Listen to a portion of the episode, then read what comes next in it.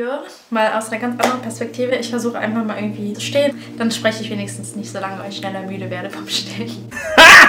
Ich hoffe, euch und eurem Iman geht's gut. Ich habe heute ein neues Video für euch vorbereitet. Ich wünsche euch ganz, ganz viel Spaß damit. Dieses Video wird den Titel The Power of Remembering Allah tragen. Ich finde, auf Deutsch klingt das irgendwie nicht so cool wie auf Englisch. Deswegen habe ich Videotitel einfach mal übernommen. Vorab möchte ich eine kleine Geschichte erzählen. Geht es euch manchmal auch so? Also ich persönlich schaue mir viel, viel lieber Vorträge im englischsprachigen Raum an, weil ich einfach finde, dass das Angebot im deutschsprachigen, äh, deutschsprachigen Raum noch nicht so ausgeprägt ist. Ja, der kleine Nachteil daran ist, dass wenn man sich ein Video anschaut, dass man wirklich so schön und rührend und so herzergreifend und immensstärkend fand, es dann aber auch mit äh, der Familie teilen möchte. Die Familie äh, nicht unbedingt oder auch nähere Bekannte, Freunde, was auch immer.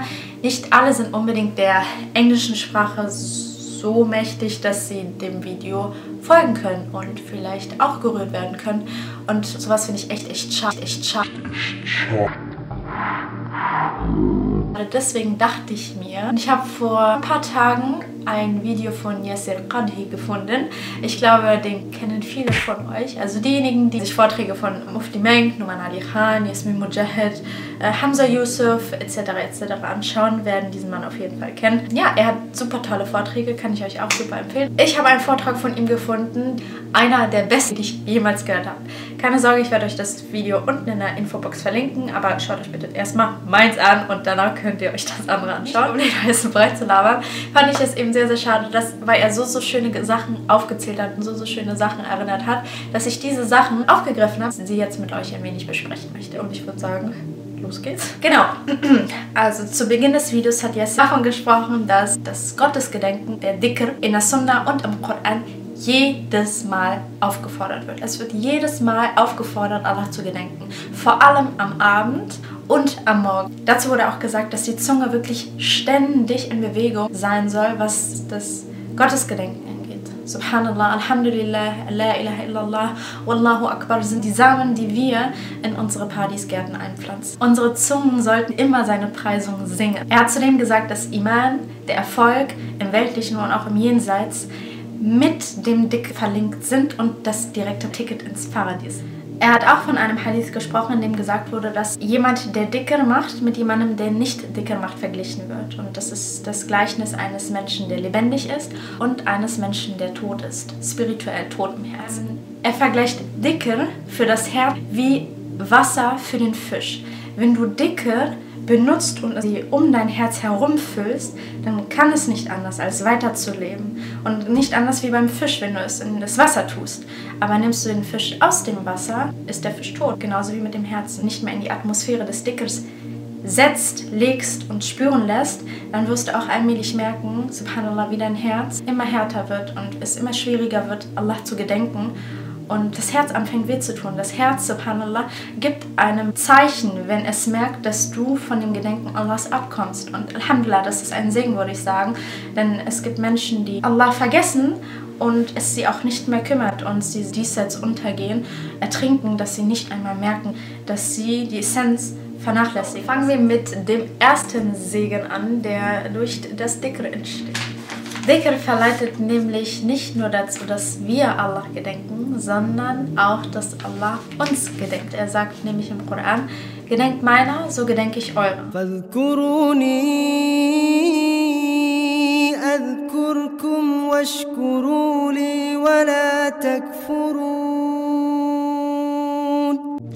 denn wenn Allah uns gedenkt, müsst ihr euch mal vorstellen, dass Allah unseren Namen in der höchsten Stufe der ganzen Himmel erwähnt.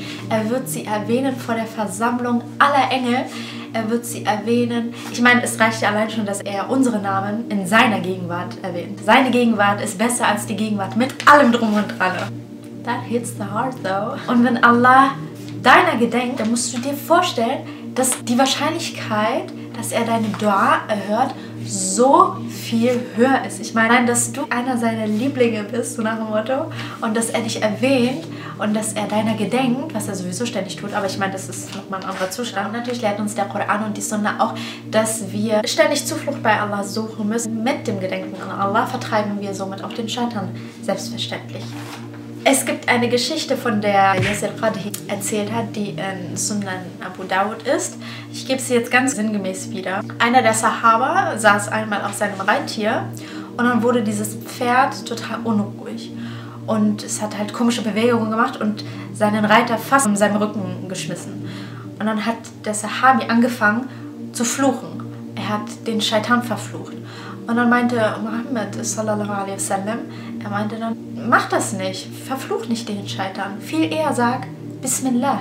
Denn wenn du den Scheitan verfluchst, dann fühlt sich der Scheitan mächtig und erhaben und als wenn er die Kontrolle über das Pferd gehabt hätte und den Reiter und dass er ja dem Reiter Angst eingejagt hätte. Und es gibt dem Scheitan so einen richtigen Self-Ego-Push.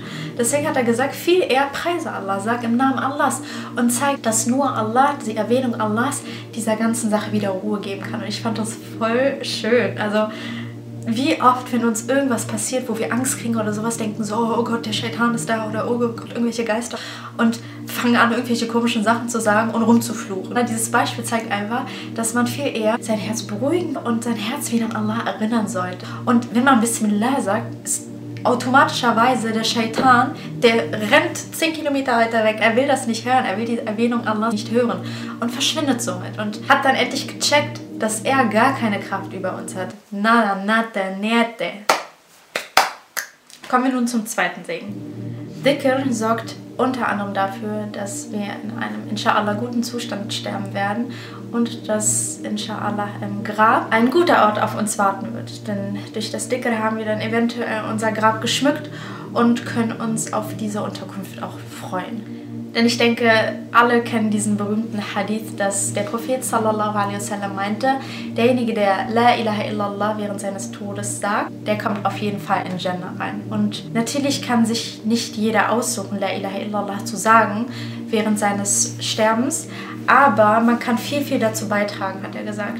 Er meinte, dass es logisch ist, wenn jemand diesen Lifestyle über hatte, seinen Namen oft erwähnt hat, wenn er Allah jedes Mal lobpreist und die Liebe zu ihm quasi im Herzen auf seine Zunge übertragen wird und er ständig im Gedenken an Allah ist und Subhanallah, Alhamdulillah, La ilaha illallah, Allahu Akbar die ganze Zeit sagt, vor sich hin singt sozusagen, dann ist die Wahrscheinlichkeit einfach viel, viel höher, dass die letzten Worte vor dem Tod wirklich dann, inshallah, la ilaha illallah sein werden. Denn Allah ist so barmherzig. Allah ist nicht jemand, der uns die Hölle jemals wünschen würde. Er hat das Paradies für uns erschaffen.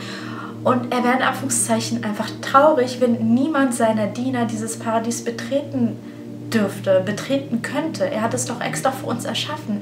Er hat extra einen Platz für uns dort reserviert. Nur müssen wir diesen Platz einfach verdienen. Wisst ihr, was ich meine? Und ich habe so oft in Vorträgen gehört, dass Allah für jeden Menschen, und ich fand das so herzbewegend, Allah hat für jeden Menschen, den er je erschaffen hat, einen Platz in Jannatul Firdaus, im höchsten Paradies, erschaffen. Er hat für jeden Menschen einen Platz erschaffen. Nur manche Menschen wollen einfach nicht zurück. Manche Menschen wollen diesen Platz einfach nicht und geben ihn freiwillig ab, geben quasi diese Karte freiwillig ab. Möge Allah uns zu denjenigen sein und werden lassen, die würdig sind, diesen Platz zu bekommen und die eines Tages zurück nach Hause gehen dürfen, inshallah. Kommen wir nun zum dritten Blessing, den der Dhikr mit sich bringt. Yasir Qadhi hat von einem Hadith gesprochen, äh, den der Prophet sallallahu alaihi wasallam gesagt hat. Er meinte, dass es am Tage der Auferstehung sieben Schatten von Allah geben wird. An dem Tag, an dem es keinen einzigen Schatten geben wird, außer den von Allah. Und einer dieser sieben Gruppierungen, sieben Schatten, wird derjenige bekommen, der so rein und sauber emotional dicker gemacht hat, dass er währenddessen wirklich aus Ehrfurcht, aus Hoffnung, aus Liebe zu Allah und aus Angst vor seiner Strafe geweint hat. Und das nicht, dass Leute ihn gesehen haben oder sowas, sondern ganz alleine für sich selber, ohne dass ihn jemand gesehen hat. Dass ihn diese Liebe so sehr überkommen hat, dass er während des Dickermachens geweint hat. Und dieser Mensch wird inshallah von Allah einen besonderen Schatten bekommen an dem Tag, an dem es keinen einzigen Schatten geben wird. Es geht also darum, auch qualitatives Dhikr zu machen. Und während man zum Beispiel Subhanallah, Subhanallah sagt, dass man dann an die ganzen Segen denkt, mit denen Allah einen beschenkt hat. Man daran denkt, wie schön der Himmel heute war, wie lecker das Getränk war, das ich vorhin getrunken habe, jemanden zum Lachen oder zum Lächeln bringen konnte. Eigentlich ist alles Subhanallah. Und wenn man Allahu Akbar sagt, dann denkt man einfach daran, vielleicht auch an seine Probleme und dass Allah, er ist Akbar, er ist größer als diese Probleme. Und ich glaube, dann fällt es einem viel, viel leichter, dicker auch zu sagen. Und man verbindet direkt auch etwas damit. Und eine Emotion baut sich da zu diesen Wörtern auf. Er hat auch in dem Vortrag gesagt, dass Dhikr der Grund ist, weshalb wir alle anderen Ibadat überhaupt machen. Sei es Hajj, sei es Saum, sei es Salah, alles baut auf das Gedenken Allahs. Und ja, es ist logisch irgendwie, wenn wir beten, dann gedenken wir Allahs. Und Allah sagt auch im Koran, Innani ana Allah la ilaha illa ana fa'budini aqimis salata li dhikri beim äh, Fasten ist es nicht anders. Wir fasten ja für Allah. Wir gedenken ihm die ganze Zeit. Wir verspüren einen gewissen Hunger. Wir verspüren eine gewisse Trägheit, Müdigkeit vielleicht auch. Und warum machen wir das nochmal? Ah, ich mache das für Allah. Genau, ich erinnere mich wieder an ihn. Und auch Hajj. Einfach, dass du da bist, dass du vor dem Haus Allahs bist. Du machst das für ihn in diesem Moment und nicht das ist quasi nicht einfach so ein Urlaub, den man sich, weißt du, gönnt oder so, sondern das ist einfach eine Reise, eine Mission, auf die man sich begibt in diesem Moment. Und deswegen ist es auch wieder eine Ibadah, ein Dhikr, ein Gedenken an Allah in diesem Moment. Ein ganz besonderes Gedenken an Allah. Und was ich auch ganz, ganz spannend fand, ist, dass ähm, einer der Namen des Koran auch Dhikr ist. Und deswegen sagt Allah auch im Koran: Inna nahnu nazzalna dhikra wa inna lahu lahafidhun. Kommen wir nun zum vierten Segen es wird gesagt, dass nichts dich eher schützen wird vor der Hölle als das Gedenken und das Preisen Allahs. Er hat auch gesagt, dass die Gelehrten hinzugefügt haben, wie könnte Allah jemanden, der ihn preist, jemanden, der ihn liebt, jemanden, der ihn gedenkt, jemanden, der die ganze Zeit seinen Namen, seine Lobpreisung auf der Zunge hat, wie könnte er denjenigen ins Feuer werfen? Jemanden, der ihn die ganze Zeit liebt und diese Liebe auch wirklich ausgesprochen hat und ausgelebt hat, dass er denjenigen in Jahannam wirft. Da haben die Gelehrten gesagt, was könnte also könnte es immer, Allah macht, was er möchte natürlich, aber einfach aus Barmherzigkeit würde Allah sowas nicht tun. Und dazu hat er auch ein, finde ich, sehr greifbares Beispiel genannt, mit einem Ehepaar verglichen. Und natürlich kann man das jetzt so nicht vergleichen. Allah wird mit nichts und niemandem verglichen. Aber äh, genau, um das einfach nur ein bisschen bildlicher darzustellen, hat er das mit einem Ehepaar verglichen. Da ging es darum, dass die Ehefrau einen Fehler begangen hat. Das kann man natürlich auch umdrehen. Das kann auch der Ehemann einen Fehler begangen haben. Die Frau hat einen Fehler begangen. Die Frau ist aber eine Ehefrau, die ihren Mann sehr, sehr liebt und ihm das auch wirklich ständig sagt und ständig zeigt. Und der Mann sich regulär auch sehr, sehr geliebt fühlt von dieser Frau. So, und jetzt hat sie einen Fehler begangen. Der Mann wird auf jeden Fall viel, viel eher bereit sein, ihr diesen Fehler zu vergeben, weil er weiß, dass sie eine dankbare Frau ist, eine dankbare Ehefrau und eine liebende Ehefrau. Drehen wir jetzt aber das Beispiel um und gehen davon aus, dass die Ehefrau eine undankbare Frau ist und ständig meckert und ständig sich beschwert und hat danach den Fehler begangen. Ich denke, wir sind uns alle einig, dass der Ehemann nicht sonderlich bereit sein wird, ihr diesen Fehler zu vergeben. Und nicht anders ist es dann, wenn man das so vergleichen möchte, bei Allah. Natürlich kann man es nicht vergleichen, aber wie ich vorhin gesagt habe, ist es einfach nur etwas, um es anschaulicher darzustellen. Wenn wir Diener sind, die Allah immer gedenken, ihn immer lobpreisen, ihm immer danken für alles das, was er uns gibt oder auch nicht gibt, und er weiß, dass wir ihn sehr schätzen und ihm, ihm sehr dankbar sind für alles. Und wir sind Sünder, das, darüber brauchen wir jetzt nicht zu diskutieren.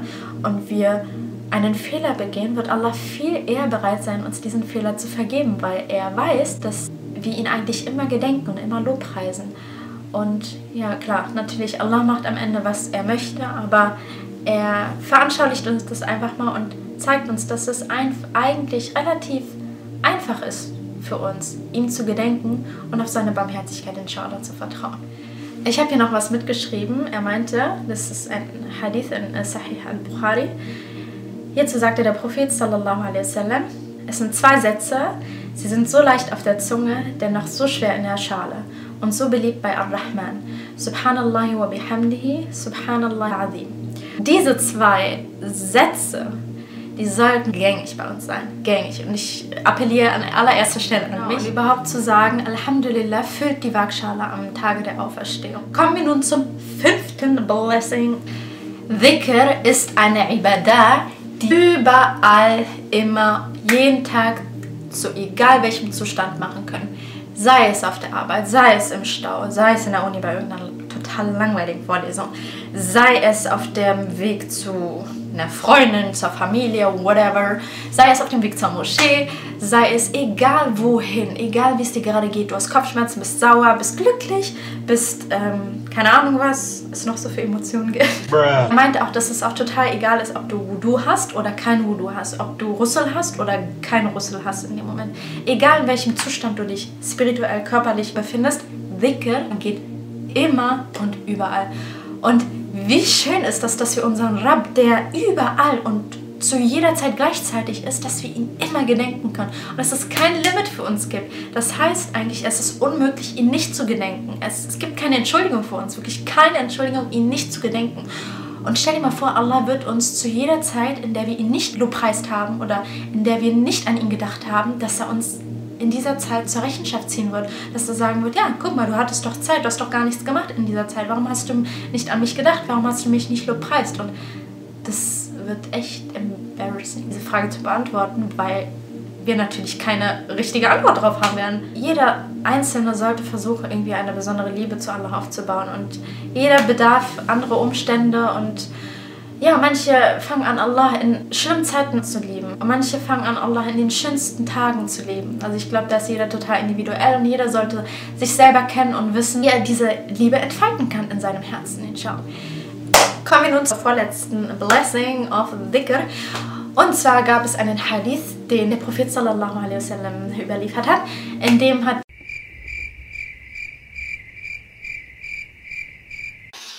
In dem Hadith kam ein Mann auf den Propheten zu, sallallahu alaihi wasallam, und hat ihn gefragt, Ja Rasulullah, was ist die beste Tat, die nobelste Tat, die beste Tat bei Allah? Er hat dann so seine Zunge angefasst und meinte, lass dieses Organ ständig in Bewegung, im Gedenken und Lobpreisen an Allah sein. Das ist die beste Tat. Und es ist krass, denn es ist auch wissenschaftlich bewiesen, dass die Zunge am langsamsten müde wird wir könnten wirklich Vorträge stundenweise halten. Also kommen wir nun zum letzten Blessing. Dhikr verschönert deinen Platz in Jannah. Es wurde gesagt, dass der Prophet sallallahu alaihi wasallam, als er sich auf der Nachtreise, auf der Himmelsreise befand, ähm, auf unseren Prophetenvater Ibrahim a.s. getroffen hat. Und dann hat er ihm gesagt, dass er ihm den Gruß an seine Oma sendet. Subhanallah. Also Ibrahim, das hat er in dem Vortrag gesagt, Ibrahim sendet uns, der Umma, seinen Salam. Er grüßt uns. Das ist so süß. Und dann meinte er, Jannah ist wunderschön. Also das können wir uns gerade auch total nicht ausmalen. Das, was er erklärt hat, das kann kein Verstand begreifen. Das kann nur der Prophet begreifen, der es gesehen hat und Ibrahim. Er meinte, Jannah ist wunderschön. Nur ist es schade, wenn es keine Bäume gibt für denjenigen, der dann dort ist. Und dann hat er so sich so gefragt, wie, wie, was, was meinst du damit so? Also wie, wie können wir das so verstehen? Er hat gesagt, diese Bäume in Jannah werden durch Dicke gepflanzt. Die Samen sind schon eingesät. Ihr müsst euch das so vorstellen, das hat er so erklärt. Wenn man jetzt in irgendeinen Baumarkt geht oder in irgendeinen Pflanzenladen, dann holt man sich ja meistens immer so eine kleine Pflanze, die frisch am Wachsen ist. Aber man sieht auf jeden Fall schon den Stiel. Und er hat gesagt, so muss man sich das so circa vorstellen. Und mit Dicke pflanzen die, also gießen die Engel sozusagen diese Pflanzen und die Pflanzen werden größer und es entstehen diese ganzen Pflanzen in Jannah. Und es ist doch total öde, wenn man in Jannah keine Palmpflanzen, keine Frucht- und Gemüsepflanzen und alles das, was sich unser Kopf natürlich nicht vorstellen kann, aber was wir so von Jannah erwarten. Und ich denke, jeder von uns möchte nicht nur eine Landfläche in Jannah haben, sondern viel, viel mehr. Und wie einfach geht das denn, wenn wir einfach nur Allahs gedenken? So, ich hoffe, euch hat das Video gefallen. Wenn euch dieses Video gefallen hat, würde ich mich freuen, wenn ihr bei dem Video einen Daumen hoch geben könntet. Ich würde mich freuen, wenn ihr das Video teilt mit all euren liebsten Menschen, die ihr an das Dicke erinnern wollt. Und ja, stärkt euren Iman. Und wir sehen uns inshallah beim nächsten Mal. Assalamu alaikum wa rahmatullahi wa barakatuh. That's the power of remembering Allah. It's the best.